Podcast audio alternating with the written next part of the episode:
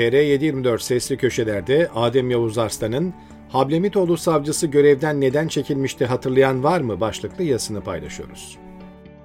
Suç örgütü lideri Sedat Peker'le Necip Hablemitoğlu cinayeti zanlısı Firari Levent Göktaş arasında yaşanan tartışma gündemdeki yerini koruyor.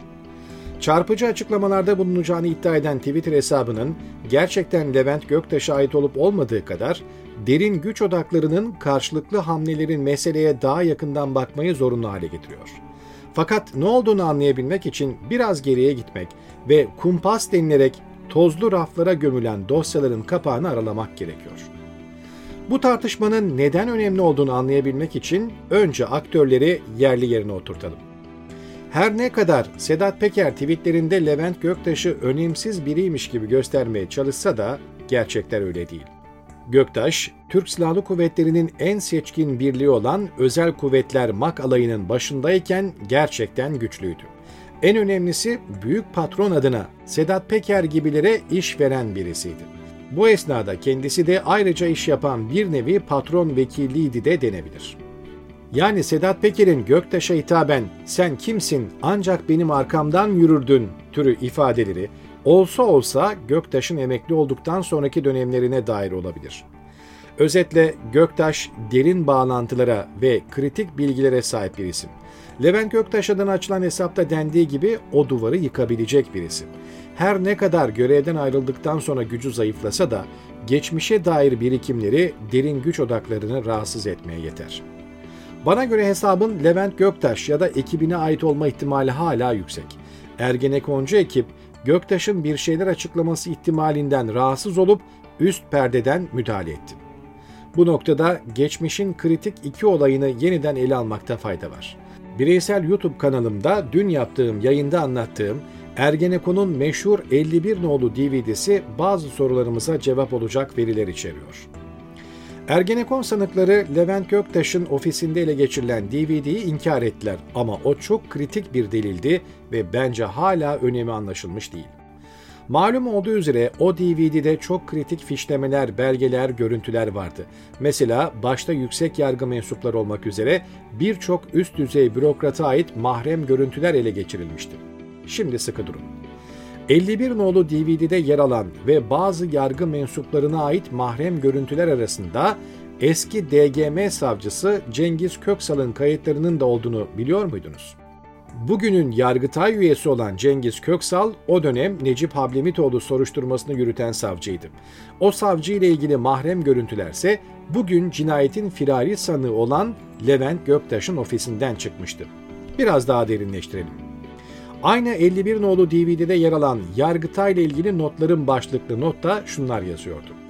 Yargıtay 8 Hamdi Yaver Aktan'a teşekkür edelim. İlhan Selçuk'un yemeği en son ne zaman oldu? Silahçıoğlu en son ne zaman katıldı? Yarsav Başkanı katılıyor. AKP dosyasını Emin Ağoğlu'na iletelim, görüşünü alalım. Limandaki yemeği yetiştirelim. Yemeğe Emin Ağoğlu dışında Ergun Poyraz'la Levent Ersöz Paşa da gelecek.'' Bu not doğruysa Ergenekon sanığı Ergun Poyraz'ın yargı mensuplarıyla değişik zamanlarda buluştuğu anlaşılıyor. Poyraz'ın kitaplarının Ergenekon stratejileri doğrultusunda yayınlandığı da izahtan varesti. Peki bu durumun Hablemitoğlu cinayeti ve soruşturmayı yürüten savcı Cengiz Köksal'la ilgisini? Ergenekon belgelerinde Ergun Poyraz'ın ne tür kitaplar yazdığı, bunun karşılığında jandarmadan ne tür ödenekler aldığı belgeleriyle mevcuttu. İşte o kitaplardan birisi Akpapa'nın Temel İçgüdüsü adlı kitaptı.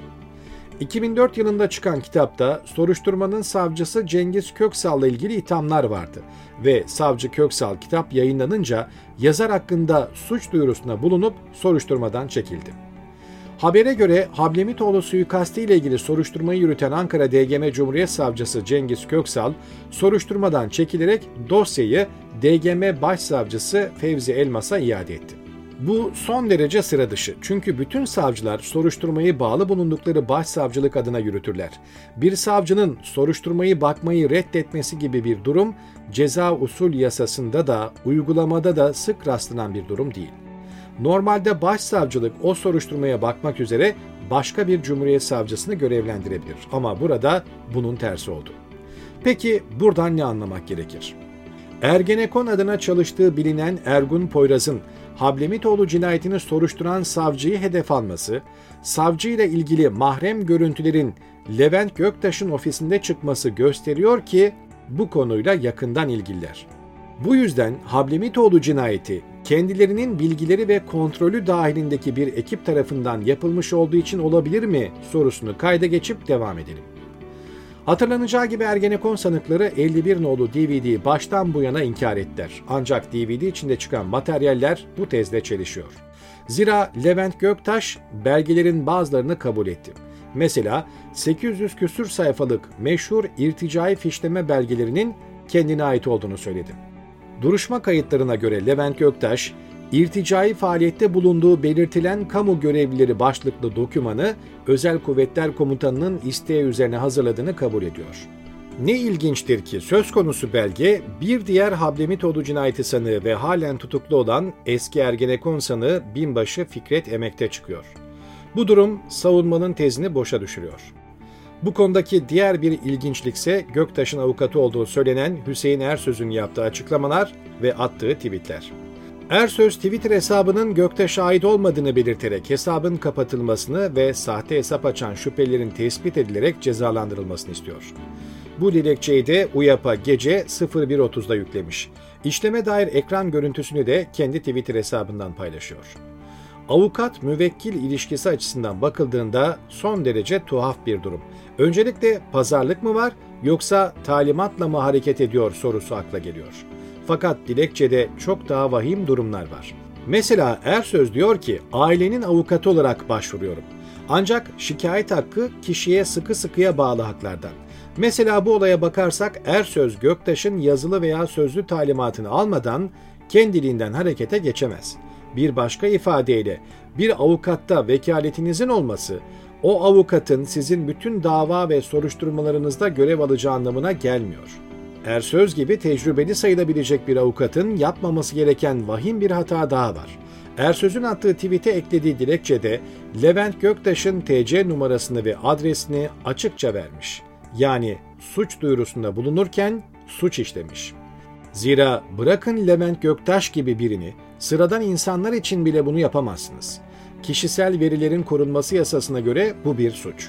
Dahası Levent Göktaş yıllarca terörle mücadelede yer almış birisi ve bu Göktaş'ın ailesini de riske atıyor.